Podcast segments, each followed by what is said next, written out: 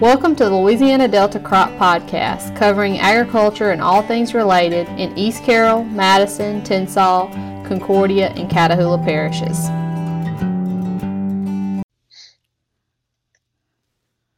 All right, we're glad to have y'all back for another episode of the Louisiana Delta Crop Podcast. Uh, this morning I'm joined over the phone with Dr. Trey Price. How are you this morning, Trey?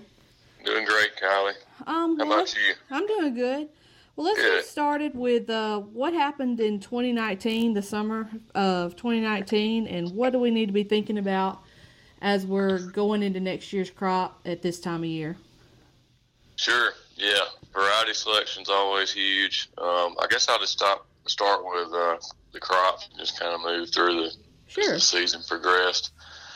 Uh, corn, you know, you usually get corn in the ground first. Um, had some foliar issues in isolated areas in, in corn.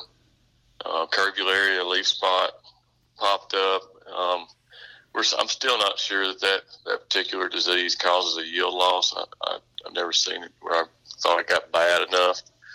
We, we did have something this year that looked a lot like curvularia leaf spot, but I think it was some kind of environmental thing. Or um, uh, the the other possibility is a lesion mimic, which uh, you know somebody says a lesion mimic, it means we don't really know what it is. I was about to say, explain that So- one to me because I haven't heard of that yeah, that's that's the close that's the closest thing I could find. Uh, you know, as far as what uh, what it, what what it possibly could have been. I I looked under the microscope, tried to identify curvularia, tried to isolate curvularia out of it. It, uh, it was not curvularia. And another reason I knew knew it wasn't curvularia is I was rating the the uh, corn hybrid trial, the official hybrid trial. We usually see big differences as far as curvularia susceptibility in corn hmm in hybrids, and I was walking through that trial, and it was uh, whatever it was was about the same on all the on all the hybrids. So um, I'm inclined to say it's not a disease, but uh, we don't know. Okay. You know, I think it had something to do with the environmental conditions. Uh, northern corn leaf blight and southern corn leaf blight in, in isolated areas. You generally have some people treat for that, uh, especially guys that are uh, farming farming um, corn following corn. Um, so that that can definitely be an issue in, in those areas. And as far as we know, fungicides are still still fairly effective on uh, on northern corn leaf blight, southern corn leaf blight. The earlier applications, if you start picking it up real early, at least six, it's the best timing.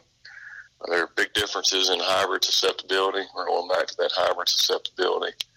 Uh, so one of the most important decisions you can make as a, as a corn grower uh, this winter is hybrid selection. You know, which, which seed you're going to put in the ground. So we try to get ratings for that. I can, uh, and companies have ratings for, for all, all sorts of diseases. Um, southern rust always a concern.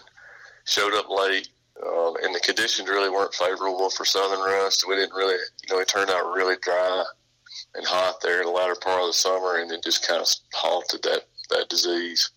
So it wasn't it wasn't a uh, a big deal, and even in some later planted corn, it didn't get as bad as I thought it was going to get. Um, at the end, we had some corn hitting the ground. Um, several fields had diplodia stalk rot, Okay. which is a little unusual. Um, it seems to be related to hybrids. you know, hybrids. Some hybrids will, will do it, and, and some hybrids won't. There's, there's not much there's not much else you can do to prevent that other than rotate or uh, or select a resistant hybrid and, and information on resistance and for that particular problem is uh, is scarce.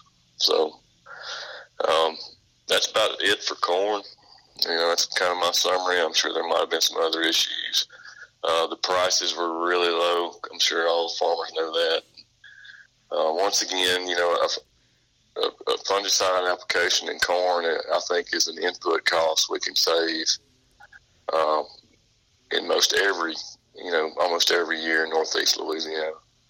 So, unless you're corn following corn, you can expect some disease pressure in that situation. Okay. So there actually was a little grain sorghum around, and uh, anthracnose is a is an issue in grain sorghum. We got some really nice uh, ratings for anthracnose at the Macon Ridge official hybrid trial. So if uh, anybody's interested in growing grain sorghum in the near future, they can check those out and, and avoid that input cost of a fungicide.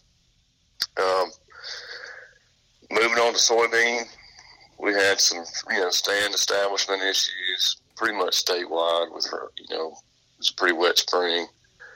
I know some some guys down in in, uh, in the central part of the state that had to plant three times. Mm-hmm. Um, there were, you know, we had some seedling disease issues, and we, you know, we also had some uh, seemed like vigor, seedling vigor issues. It was harvest 18, um, kind of haunting us during plant 19, because you know, seeds come from seed lots, and when you know when, the longer they stay in the field, the the um, the lower the viability of that seed uh, will be following year. So I think we were seeing some of that. A little sluggish to get to, to get started, but uh, once we got started, uh, soybeans, you know, conditions were pretty favorable for soybean growth and development.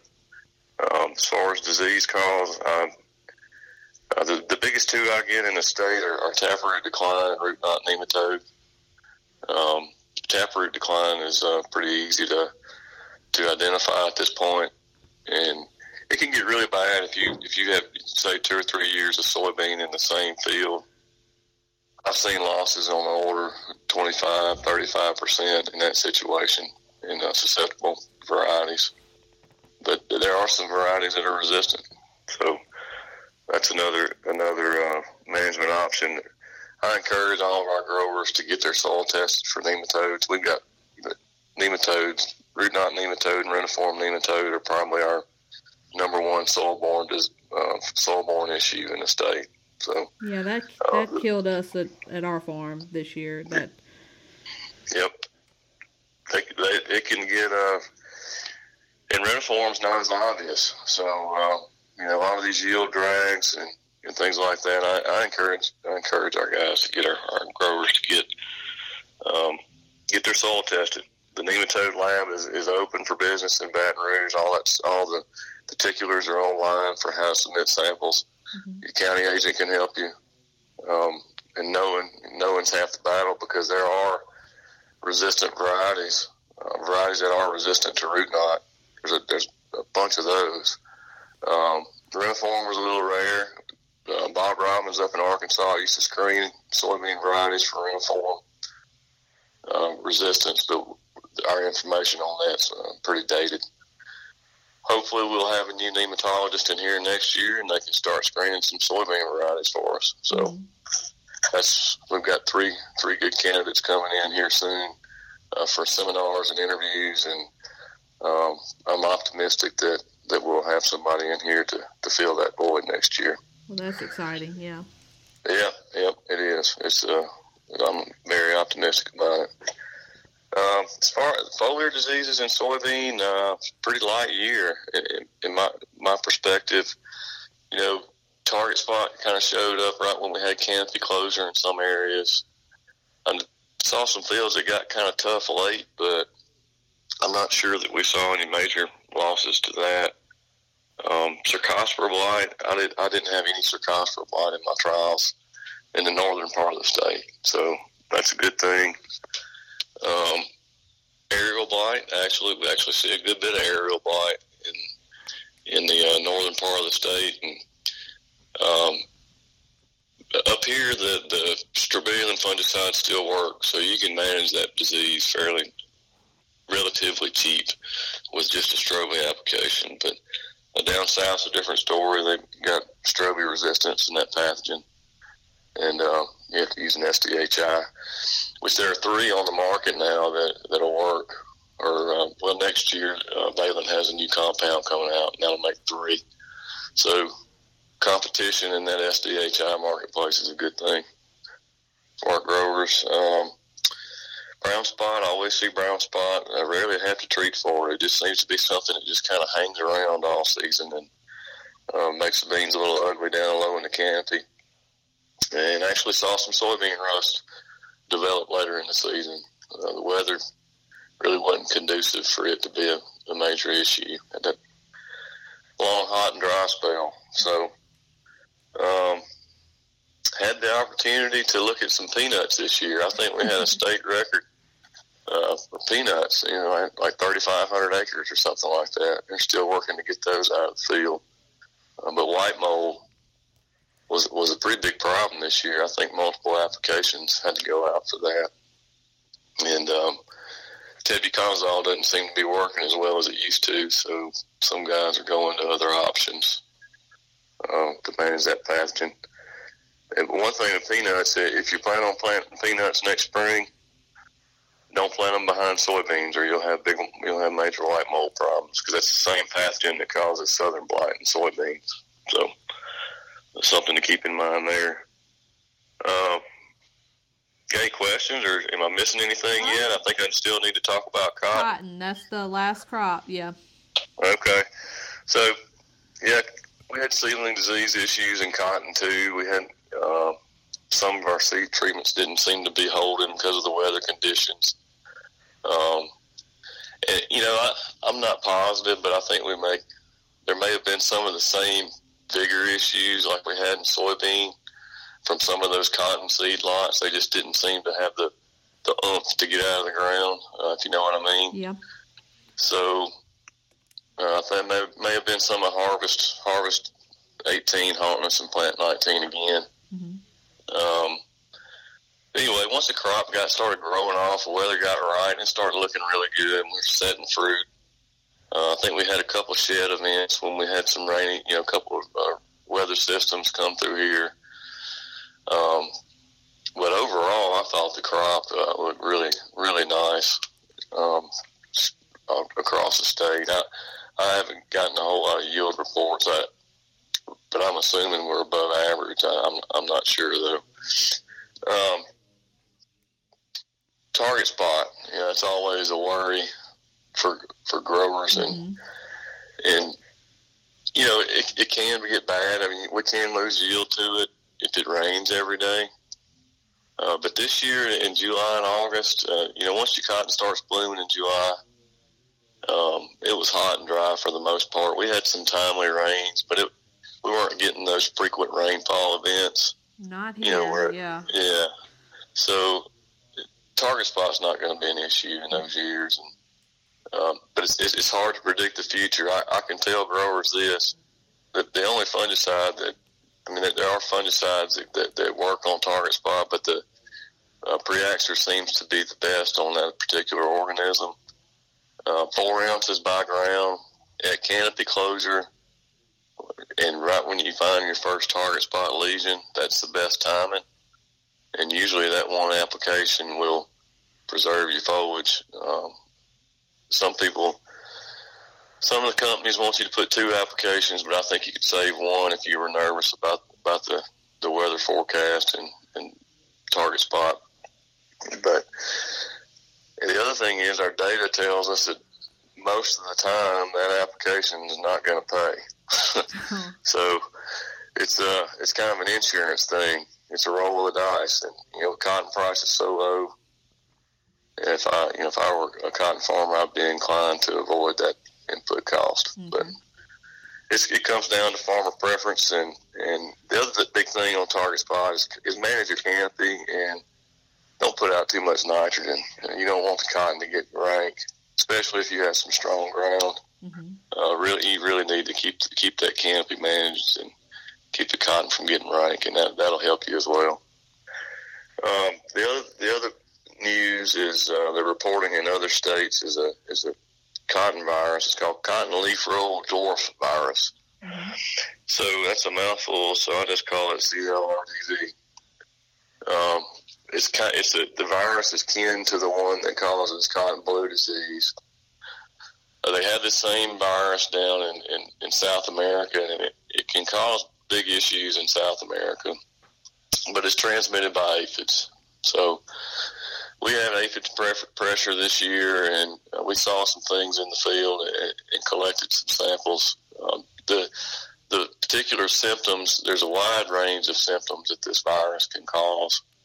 Uh, and it gets really confusing when you start naming them all off. But one of the one of the the things I've seen um, from other states is you'll have a after the aphid infestation and aphids are controlled either naturally or by chemicals.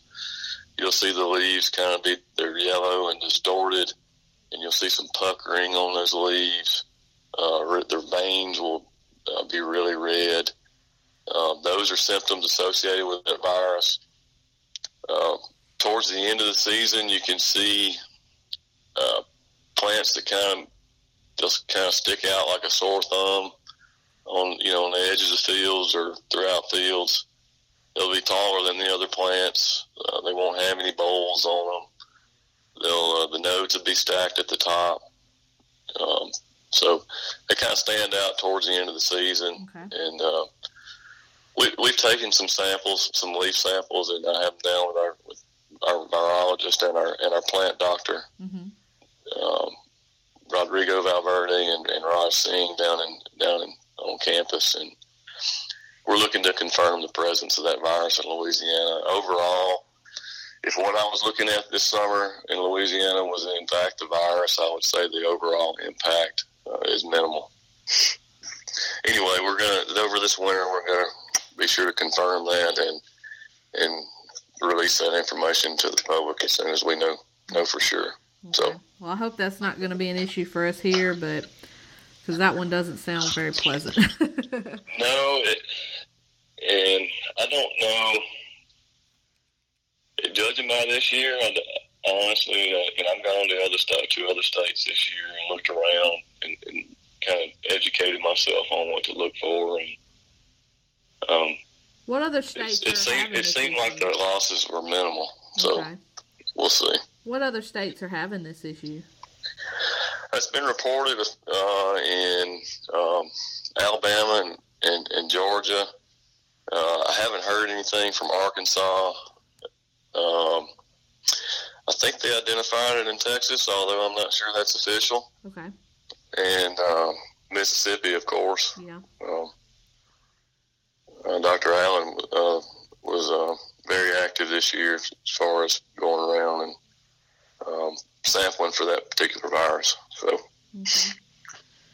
Well, um, that just about takes all our time up today. And Trey, we really appreciate you joining us and joining us again on another podcast, and uh, hope to have you back again. anytime, Kylie, we appreciate what you do too. All right. Well, thank you so much. Talk yes, to you ma'am. later. Thank you. The Louisiana Delta Crop Podcast is produced by the LSU Ag Center Extension Service. For more information, visit the lsuagcenter.com or contact your local extension office.